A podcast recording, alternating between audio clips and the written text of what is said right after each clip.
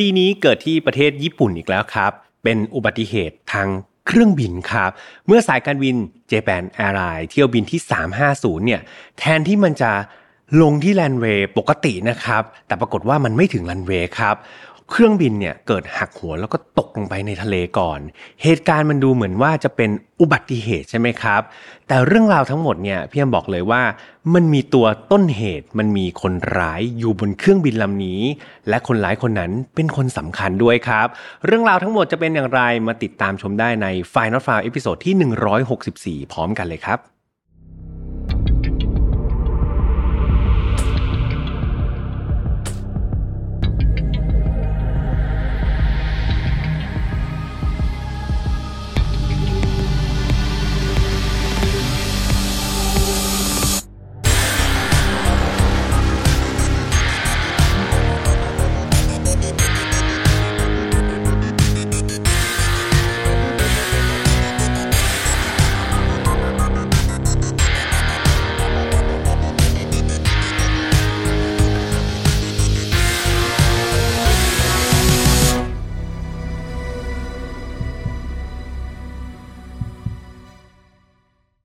สวัสดีครับ ยินดีต้อนรับเข้าสู่ Final f a r Podcast ครับ วันนี้คุณอยู่กับผมแฮมทัชพลเช่นเคยนะครับ ตอนนี้พี่แฮมยังไม่เห็นนะว่าภาพที่ออกมาเป็นภาพสุดท้ายเนี่ย ตอนที่ออกสู่สายตาเพื่อนๆจะเป็นอย่างไรครับ แต่ว่าตอนนี้ทีมงานเพิ่มไฟ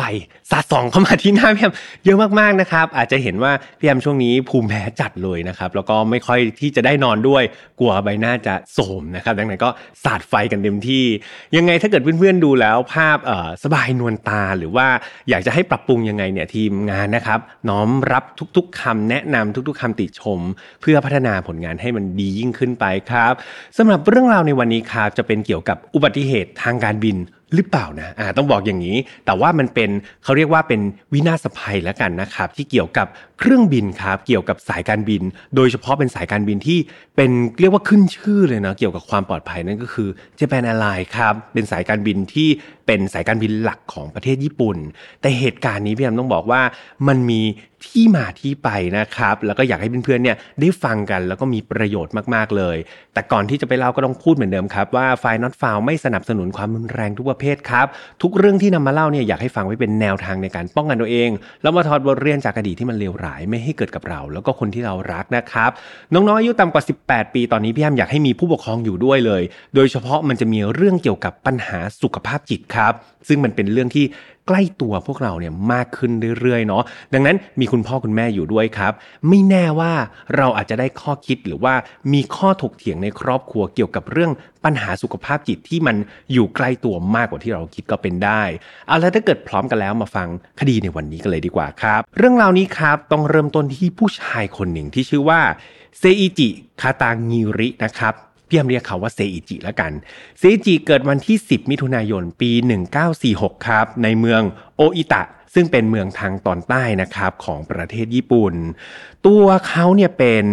น้องครับ เป็นน้องคนสุดท้องเลยในจำนวนพี่น้องสองคนนะก็คือมีพี่น้องสองคนนะเขาเป็นน้องคนเล็กครับ ส่วนอีกคนหนึ่งเนี่ยเป็นพี่สาว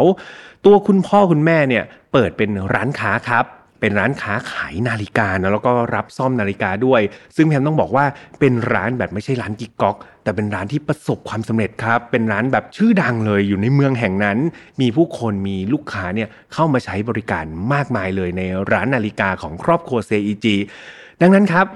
พอธุรกิจมันไปได้ดีเนี่ยนั่นก็ทำให้ครอบครัวของเซจิเนี่ยเป็นครอบครัวที่ยังถือว่าเป็นชนชั้นกลางนะตามข้อมูลเป็นชนชั้นกลาง แต่ว่าค่อนไปทางสูงแหละคือเกือบเกือบเกือบที่จะรวยแล้วนะครับ ก็คือคนชั้นกลางค่อนข้างสูงเนาะตัวเซอิจิเองครับก็เป็นเด็กนักเรียนที่เรียนเก่งมากๆครับเขามีผลการเรียนที่ค่อนข้างที่จะโดดเด่นเนาะจนกระทั่งเขาได้เข้าเรียนในมหาวิทยาลัยโอคายามะครับในสาขาวิทยาศาสตร์ และก็คณิตศาสตร์ อย่างไรก็ตามเนี่ยหลังจากที่เรียนมหาวิทยาลัยไปได้สักพักเนี่ยตัวเซจิเขาก็รู้สึกว่าเฮ้ยมันไม่ใช่ว่ะมันไม่ใช่ทางของเขา เขารู้สึกว่าเอาจริง ๆ แล้วลึกๆเนี่ยเขามีความฝันอยู่ เขามีความใฝ่ฝันที่อยากจะเป็น นักบินครับเซจิอยากจะเป็นนักบินมาโดยตลอด แล้วก็ไม่รอช้านะนี่คือหนึ่งในตัวอย่างที่เขารู้จักตัวเองเซจิตัดสินใจลาออกเลยครับ กลับไปปรึกษาคุณพ่อคุณแม่ กลับไปปรึกษาครอบครัวว่าเนี่ยเขาเจอแล้วนะว่าเขารักอะไรเขาชอบอะไรเขาอยากเป็นนักบิน ดังนั้นเขาลาออกจากมหาวิทยาลัยเลย ไม่เรียนแล้ววิทยาศาสตร์คณิตศาสตร์ไม่จำเป็นครับเขาไปสอบตรงเข้าวิทยาลัยการบินทันที ซึ่งการตัดสินใจต้องบอกว่ามันไม่ได้ผิดเลยครับ เพราะว่าเซจิอย่างที่พี่แฮมบอกนะเขาเรียนเก่งเขาฉลาดอยู่แล้ว นั่นทำให้เขาเรียนจบครับ ออกมาเป็นนักบินได้สมความปรารถนา ด้านของความรักบ้างครับ เขาได้พบรักกับผู้หญิงคนหนึ่ง ซึ่งเขาก็คบหาแล้วก็ดูใจกันได้สักพักหนึ่ง ก่อนที่จะตัดสินใจแต่งงานกันครับ แล้วทั้งคู่ก็มีลูกสาวด้วยกันด้วยหนึ่งคนนะครับ ตัวเซจิต้องบอกว่าเป็นสามีที่ดีเลยนะครับ เขาดูแลภรรยาของเขาเป็นอย่างดี รวมถึงเป็นคุณพ่อที่ดีด้วยนะ ก็มีเวลาจากการบินเนี่ยเขาก็จะกลับมาเล่นกับลูกครับ กลับมาให้เวลากับครอบครัวอยู่อย่างสม่ำเสมอ นอกจากนี้แล้วเซจิยังเป็นคนที่ไม่ดื่มเหล้าครับ ไม่สูบบุหรี่ ไม่ยุ่งเกี่ยวกับอบายมุกการพนันทุกประการเลยนะครับ ดูแล้วเป็นคนที่แบบโห เป็นบุคคลในตัวอย่างเลยใช่ไหมคนจะได้โล่แบบบุคคลตัวอย่างมาก ๆ เวลาว่างของเซจิเขาทำอะไรสิ่งที่เขาเลือกจะทำนอกจากการอยู่กับครอบครัวแล้วครับ สิ่งที่เขาชอบมากๆเลยก็คือการตกปลาครับ เขาจะมีกวนมีแก๊งในการตกปลาอยู่ ก็จะออกไปทำงานอดิเรก ตกปลาด้วยกัน หากฟังมาถึงจุดนี้แล้วพี่ฮัมเชื่อว่าหลาย ๆ คนก็มองว่าโหเซจินี่เป็นหนึ่งในบุคคลในอุดมคติของใครหลาย ๆ คนเลยใช่ไหมครับ เขาทั้งเพียบพร้อมเนาะได้ทำในสิ่งที่รักสิ่งที่ฝันประสบความสำเร็จ รายล้อมไปด้วยความสุขความสำเร็จ แล้วก็ครอบครัวที่อบอุ่นมาก ๆ แต่แล้วครับ ทุกอย่างเนี่ยจู่ๆมันเหมือนเปลี่ยนไปจากหน้ามือเป็นหลังมือเลยครับ ในช่วงฤดูใบไม้ร่วงครับปี 1976 ตอนนั้นเซจิอายุ 30 ปีแล้วนะครับ จู่ๆเนี่ยเหมือนพฤติกรรมของเขาครับเพื่อนๆ มันเปลี่ยนจากหน้ามือเป็นหลังมือเลยครับ แล้วเปลี่ยนไปเองแบบไม่มีใครบังคับด้วย ความมั่นใจของเขาคือเดิมเนี่ยเขาเป็นคนที่ทำอะไรมั่นใจมากๆ ความมั่นใจของเขาเนี่ยอยู่ๆมันลดหวบลงมานะอย่างน่าตกใจ แถมเขาเนี่ยเริ่มที่จะปลีกตัวออกจากสังคมด้วย หนักเข้าหนักเข้าครับ อาการของเซจิคือ เริ่มที่จะเห็นภาพหลอนครับ คนรอบๆข้างรวมถึงเพื่อนๆของเซจิเนี่ยก็เริ่มสังเกตนะ เห็นความผิดปกติของอาการของเซจิเนี่ยมันเริ่มชัดเจนมากขึ้นเรื่อยๆ และนานวันเข้าเนี่ยพฤติกรรมจากดูผิดปกติเล็กๆ น้อยๆเนี่ยมันดูลุกลามครับ มันดูหนักข้อแล้วก็มันดูแย่ลงมากขึ้นเรื่อยๆ เช่นเดียวกัน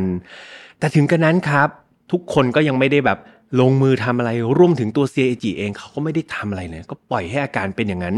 ผ่านไปถึง 2 ปีกับเพื่อนๆท่ามกลางความห่วงใยจากคนรอบข้าง แต่ไม่ได้ take action นะก็คือห่วงคอยบอกเฮ้ยเซจิแบบนายโอเคนะ คุณยังโอเคหรือเปล่า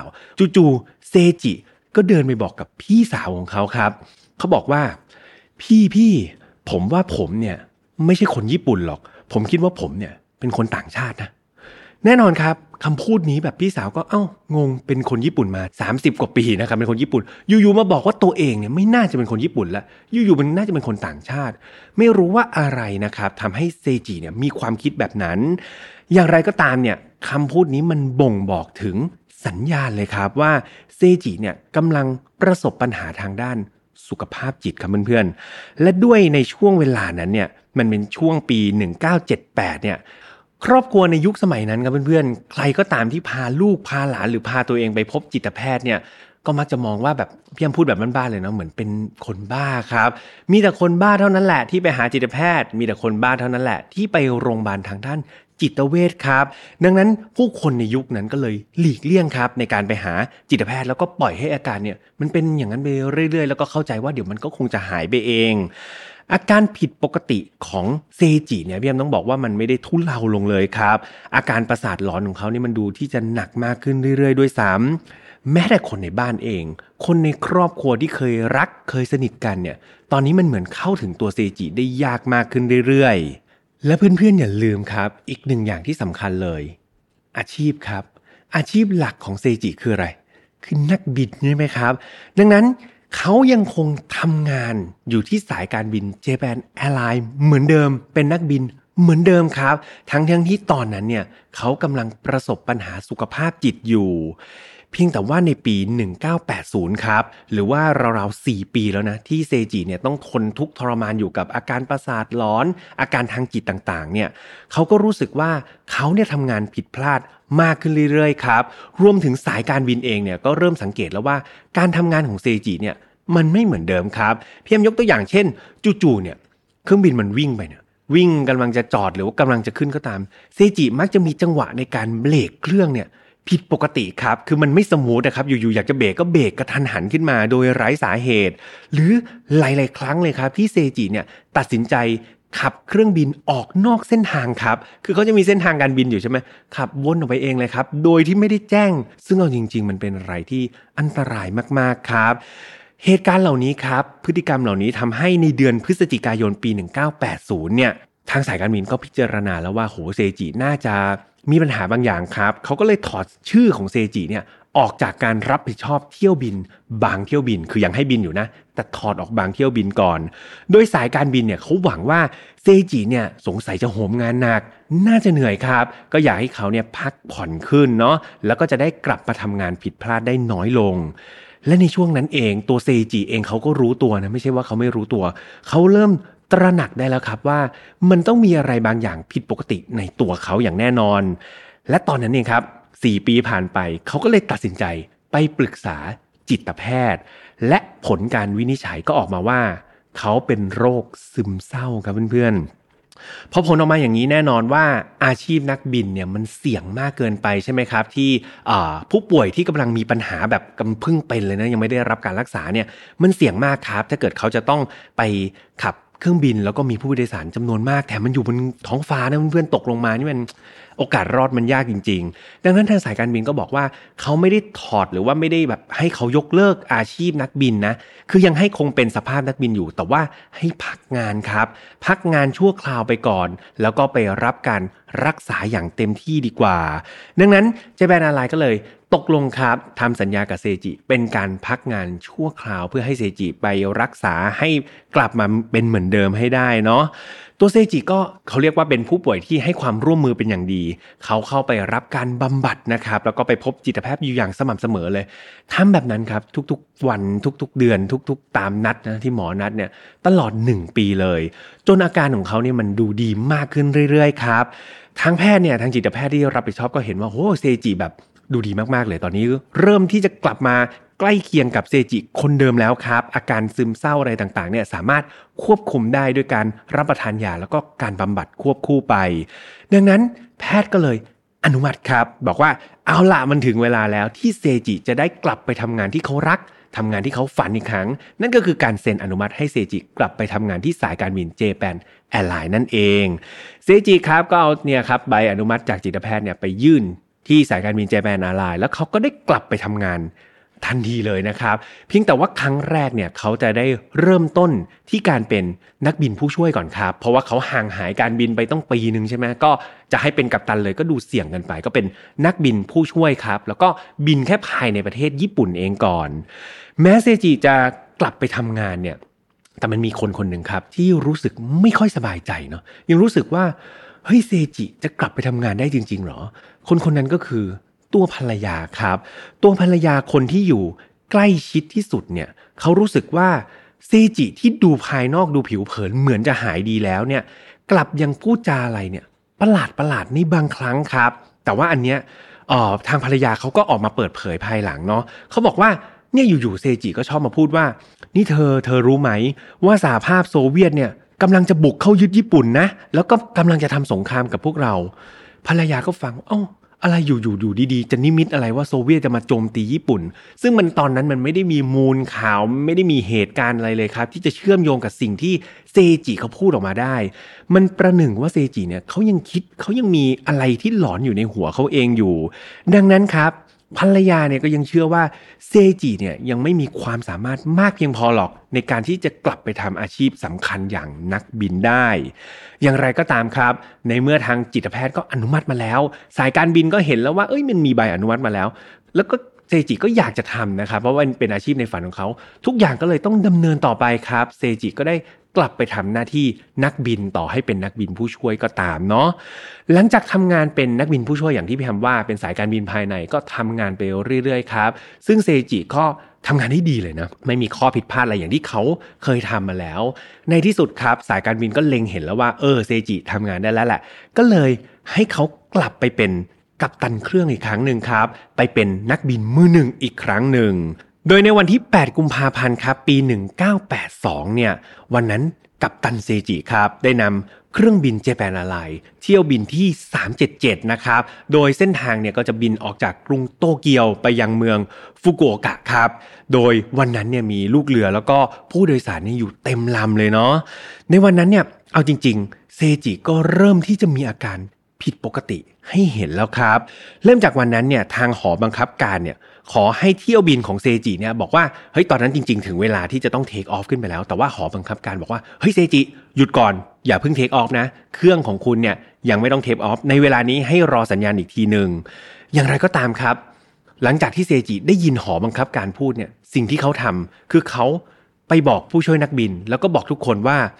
เราได้รับการอนุมัติ ให้ขึ้นเดี๋ยวนี้เลย นี่คือสิ่งที่เซจิพูดครับ ซึ่งมันตรงกันข้ามนะหอบังคับ การบอกว่าหยุดก่อนรอก่อนเซจิบอกไปเลย ไม่ได้พูดอย่างเดียวครับ เขาทำการเร่งเครื่องเลยครับ เร่งเครื่องบินแล้วก็พุ่งออกไปเลย เคราะดีมากที่ตอนนั้น นักบินผู้ช่วยแล้วก็วิศวกรที่อยู่ในเครื่องเนี่ยเขาได้ยินนะเขาได้ยินเสียงจากหอบังคับการ เขารู้ครับว่าเซจิเนี่ยอาจจะได้ยินคลาดเคลื่อนไปเนาะหรือว่าเข้าใจผิด ก็เลยสามารถที่จะช่วยนะครับ ช่วยเซจิเนี่ยหยุดเครื่องบินลำนั้นได้ทันเวลาครับ หลังจากที่ทุกอย่างมันเคลียร์เรียบร้อยแล้วเนาะหอบังคับการก็สั่งอนุมัติให้นำเครื่องบินขึ้นได้ครับ เครื่องบินก็สามารถที่จะบินขึ้นไปได้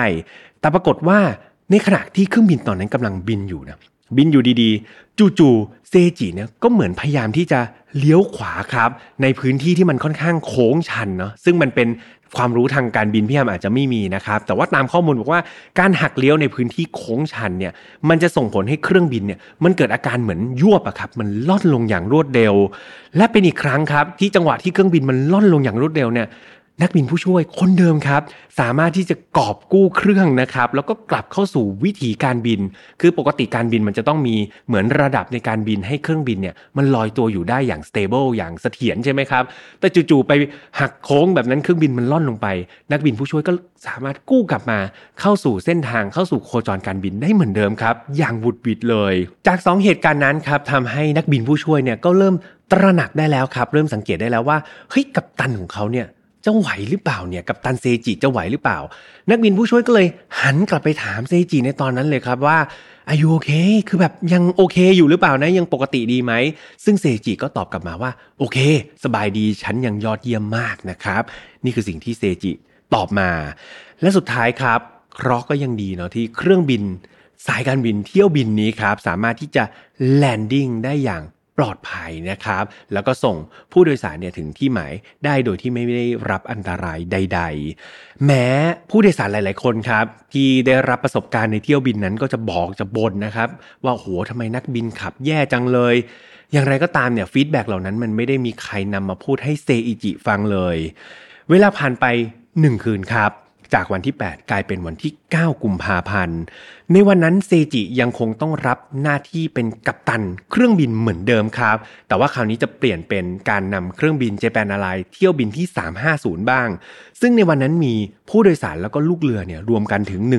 174 คนนะครับ โดยเส้นทางจะเป็นเส้นทางขากลับครับ โดยคราวนี้จะกลับจากเมืองฟุกุโอกะเนี่ยกลับไปที่กรุงโตเกียว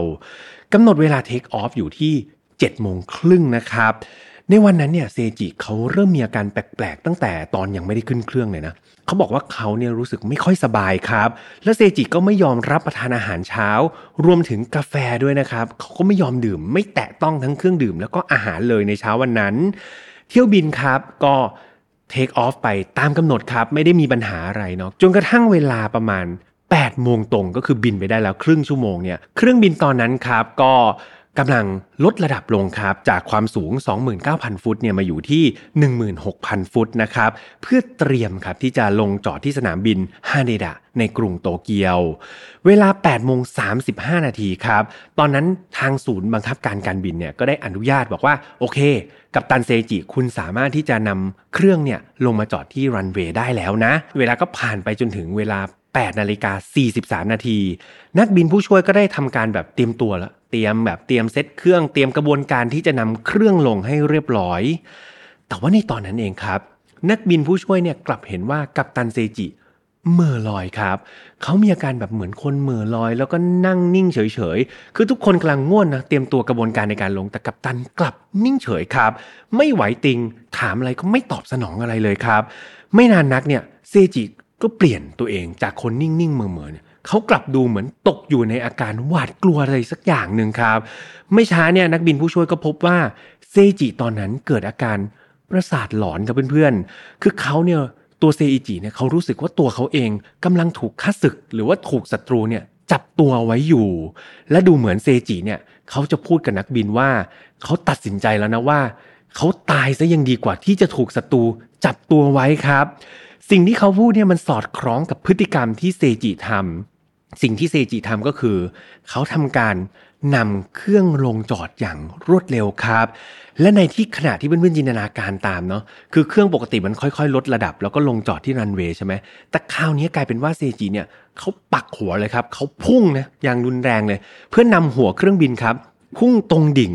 ใกล้รันเวย์มากขึ้นมากขึ้นเรื่อยๆ เอาจริง ๆ แล้วบนเครื่องบินเนี่ยถ้าใครเคยนั่งเครื่องหรือว่าคนที่มีความรู้นักบินเนี่ยก็จะรู้ว่าจริง ๆ แล้วเครื่องบินมันมีอีกหนึ่งโหมดก็คือโหมดออโต้พายロใช่ไหมครับ มันก็จะเป็นเหมือนนักบินระบบบินอัตโนมัติ เพื่อช่วยให้การขับเครื่องบินเนี่ยมีความปลอดภัยมากขึ้น เป็นผู้ช่วยนักบินได้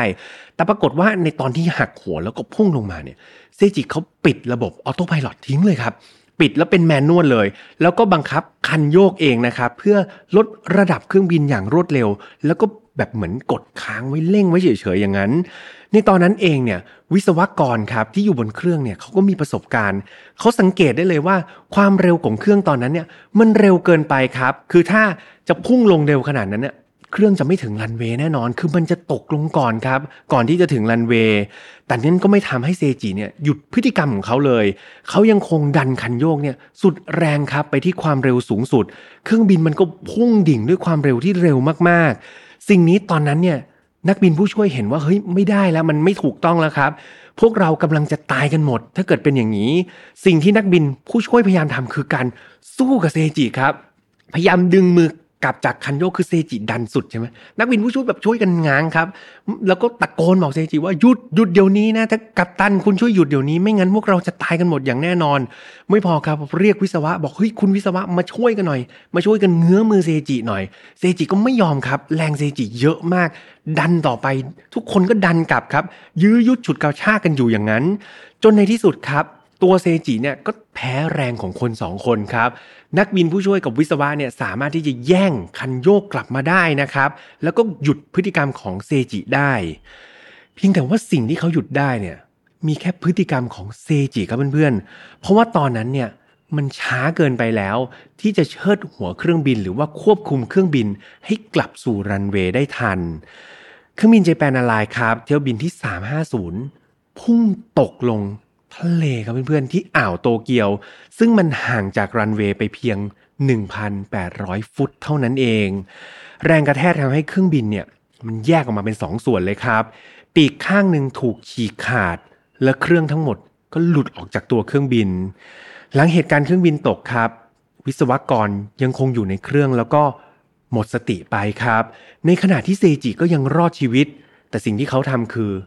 เซจินั่งร้องไห้กับเพื่อนๆนั่งร้องห่มร้องไห้อยู่ข้างๆ วิศวกรที่สลบไปนั่นแหละ ส่วนนักบินผู้ช่วยครับ คนที่ช่วยยื้อคันโยกเนี่ย ปรากฏว่าเขายังปลอดภัยดี และเขายังมีสติดีครับ สิ่งที่นักบินผู้ช่วยทำคนนี้คือยอดเยี่ยมมากๆเลย เขารีบไปสั่งการนะครับ ให้ลูกบินทุกคนที่ยังมีสติอยู่เนี่ย ช่วยกันช่วยเหลือผู้โดยสารครับ เอาเสื้อชูชีพมาใส่ แล้วก็ทำตามขั้นตอนการอบพยพฉุกเฉินทันที ในตอนนั้นเนี่ยสิ่งที่ผู้ช่วยนักบินคนนี้เขาย้ำกับลูกเรือทุกคนเลยก็คือ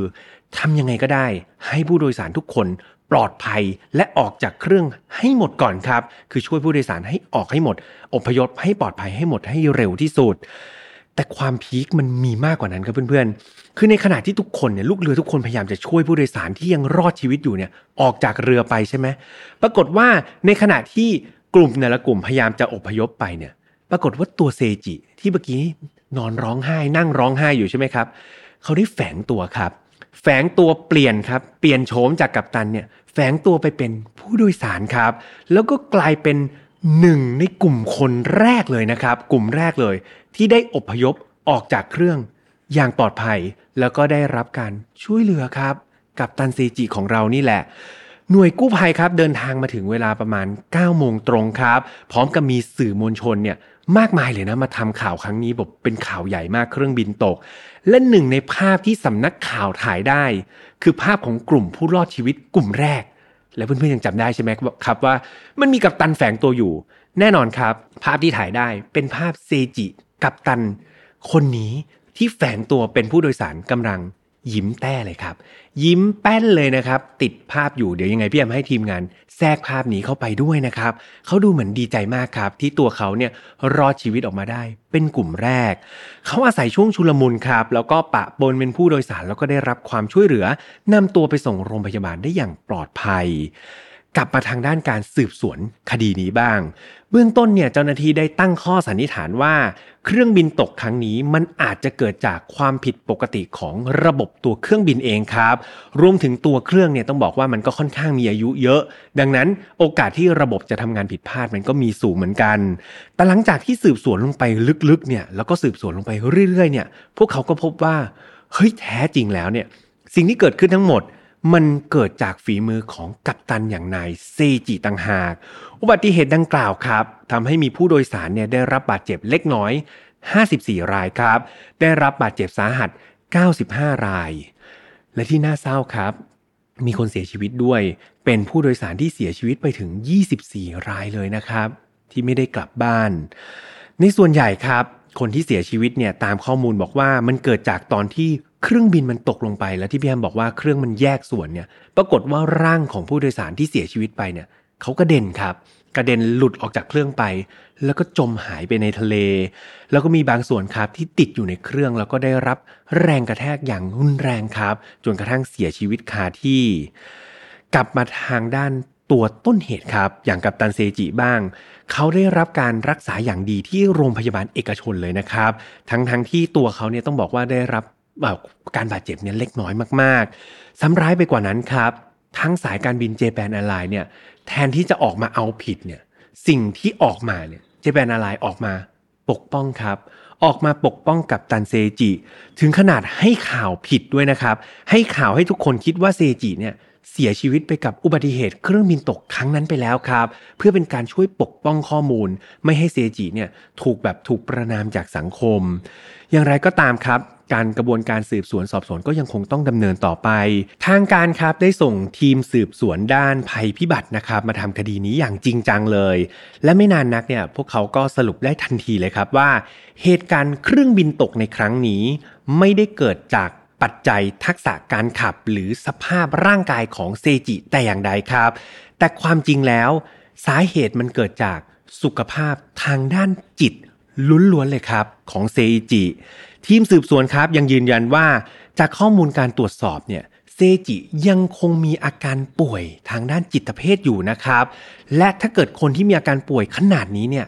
ตามกฎตามหลักแล้วเนี่ยเขาควรจะถูกถอดถอนใบอนุญาตนักบินไปแล้วด้วยซ้ำครับ จากสาเหตุนี้ และจากการสืบสวนนี้เองครับทำให้เซจิเนี่ยต้องถูกจับกลุ่ม แล้วก็ตั้งข้อหาการกระทำโดยประมาท อันก่อให้ผู้อื่นเนี่ยเสียชีวิตนะครับ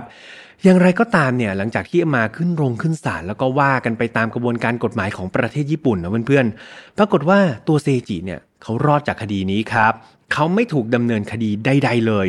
เนื่องจากว่าเขามีอาการทางจิต แล้วก็มีประวัติในการรักษาทางด้านจิตเภทอยู่นะครับ ดังนั้นทางศาลก็เลยบอกว่างั้นไม่ต้องลงโทษ แต่ว่าต้องส่งตัวเซจิเนี่ยไปบำบัดแทนครับ ส่งไปรักษาที่โรงพยาบาลด้านจิตเวชแล้วก็สั่งให้มีการพ้นสภาพนักบินครับ จากสายการบินเจแปนอะไลน์ในที่สุด หลังเหตุการณ์นี้ทางภรรยาของเซจิก็ได้ฟ้องหย่าด้วยนะครับ ซึ่งอันนี้พี่แฮมไม่ทราบเหตุผลเหมือนกันว่าทำไมภรรยาเขาถึงฟ้องหย่าเนาะในข้อมูลไม่มี แต่ว่าก็ภรรยาก็ขอแยกทางไป นั่นทำให้เซจิเนี่ยหลังจากที่เขาไม่ได้ถูกจองจำในคุกเขาต้องออกมาบำบัดเนี่ย คนที่ดูแลเขาหรือว่าคนที่เซจิต้องไปอยู่ด้วยเนี่ยก็คือเป็นพี่สาวเขาแทนครับ ก็คือครอบครัวเนี่ยภรรยาก็พาลูกสาวไปอยู่ด้วยเซจิก็เลยต้องไปอยู่กับพี่สาวแทน แน่นอนว่าพอสาเหตุที่แท้จริงของเหตุการณ์เครื่องบินตกครั้งนี้ มันถูกแพร่หลายออกไปเนี่ยสายการบินเจแปนละลายครับ เป็นหนึ่งในคนที่ถูกโจมตีอย่างหนักเลยนะถูกวิจารณ์อย่างหนักเลย เพราะว่าถ้าเพื่อนๆยังจำกันได้เนี่ยครั้งแรกเขาออกมาปกป้องกับตันของเขา แถมยังออกมาให้ข้อมูลผิดๆอีก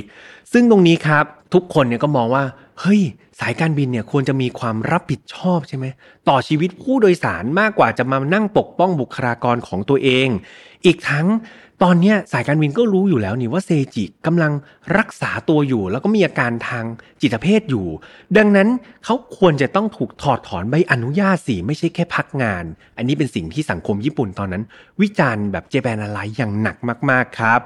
และนี่อีกหนึ่งคนเลยนะที่แบบ ไม่โดนตำหนิเนี่ยคงไม่ได้เลย นั่นก็คือจิตแพทย์ครับ จิตแพทย์คนที่เซ็นอนุมัติเนี่ยโหตอนนั้นอาจจะยังไม่มีโซเชียลมีเดียเหมือนในปัจจุบันนะถ้ามีปัจจุบันนี้อาจจะโดนขุดประวัติเรียบร้อยแล้ว แต่ในสมัยนั้นเองก็โดนขุดเหมือนกันครับ จิตแพทย์คนนี้โดนขุดประวัติออกมาเล่นงานนะครับ แล้วก็ถูกวิพากษ์วิจารณ์อย่างรุนแรงเลยหลายๆคนตั้งคำถามว่าจิตแพทย์มีเกณฑ์อะไรหรอ ถึงเอามาชี้วัดว่าคุณสามารถอนุมัติให้เซจิ ที่ยังคงมีอาการที่ยังต้องรักษาเนี่ยต้องขึ้นไปเป็นนักบินที่ต้องรับผิดชอบชีวิตคนเป็นร้อยร้อยคนบนเครื่องบิน จิตแพทย์มั่นใจขนาดนั้น คุณมีหลักเกณฑ์หลักการอะไรในการเซ็นอนุมัตินะครับ ตอนนั้นก็เรียกว่าโหเป็นที่วิพากษ์วิจารณ์แล้วก็ถูกตั้งคำถาม เกี่ยวกับเรื่องสุขภาพจิตมาตรฐานในการรักษาเนี่ย เรียกว่าเป็นที่แบบ Talk of the Town ในสังคมญี่ปุ่นในเวลานั้นกันเลยทีเดียว อย่างไรก็ตามครับ หลังจากที่ข่าวข่าวนี้มันโด่งดังขึ้นมา แล้วก็เป็นที่วิพากษ์วิจารณ์ในสังคมเนี่ยทางการก็มีการปรับปรุงแล้วก็เปลี่ยนแปลงนะครับ เกี่ยวกับกฎเกณฑ์ต่างๆ ในแวดวงการบินด้วย โดยอย่างแรกเลยครับ เขามีการก่อตั้งศูนย์วิจัยทางการแพทย์ เพื่อกิจกรรมทางอากาศโดยเฉพาะครับ คือไม่ใช่แบบเป็นคลินิกแพทย์ทั่ว ๆ ไป แต่เป็นศูนย์วิจัยแพทย์ที่ดูแล สุขภาพจิตและก็สุขภาพร่างกายด้วยนะ ของทุกๆ คนครับที่ทำงานเกี่ยวกับการบิน ไม่ว่าจะเป็นกัปตันลูกเรือผู้ช่วยนักบิน วิศวกร ศูนย์ทางการแพทย์นี้ครับจะดูแลผู้ที่เกี่ยวข้องกับการบินทุกคนอย่างละเอียดก่อนทำงานเลยนะครับ นอกจากนี้ครับยังมีการสร้างอนุสรณ์ด้วย ซึ่งอยู่ใกล้ ๆ กับท่าเทียบเรือสนามบินฮาเนดะครับอนุสรณ์นี้ครับเป็นการ ลำลึกถึงผู้ที่เสียชีวิตในเหตุการณ์เครื่องบินตกครั้งนี้ครับทำให้พวกเราทุกคนยังคงตระหนักรู้ถึงความสำคัญนะครับ เกี่ยวกับความปลอดภัยของการใช้บริการสายการบินต่างๆ ด้วย รวมถึงทางเจแปนอ r ไลน์ครับ ได้มีการยกเลิกเที่ยวบินหมายเลข 350 นะครับ ซึ่งเป็นเที่ยวบินที่มันมีการพุ่งตกลงทะเลเนี่ย ก็ไปใช้เลขอื่นครับ ส่วนเลข 350 นี่ก็ยกเลิกการใช้ไปตลอดการเลย และคดีนี้ก็ปิดตัวลงไป อย่างน่าเศร้าอีกเช่นเคยครับ อย่างที่พี่ยำย้ำเตือนในหลาย ๆ คดีก่อนหน้านะครับ เพื่อน ๆ เกี่ยวกับปัญหาเรื่องของสุขภาพจิตครับ ตอนนี้ปัจจุบันนี้ในยุค 2000 กว่าๆเนี่ยเพื่อน ๆ ปัญหาสุขภาพจิตได้รับการยอมรับ แล้วก็ถูกมองเหมือนกับโรคภัยไข้เจ็บทั่ว ๆ ไปเนี่ยมากยิ่งขึ้นเนาะและพี่ยำย้ำเตือนกับทุก ๆ คน ไม่ว่าจะเพศไหนไม่ว่าจะอยู่วัยไหนนะครับ เรามาทำความเข้าใจกันเนาะว่าปัญหาสุขภาพจิตไม่ได้หมายถึงว่าเขาผิดปกติ ไปจากเรานะครับ เขาแค่ป่วยครับ เขาแค่ไม่สบาย เหมือนกับพี่แฮมเป็นหวัด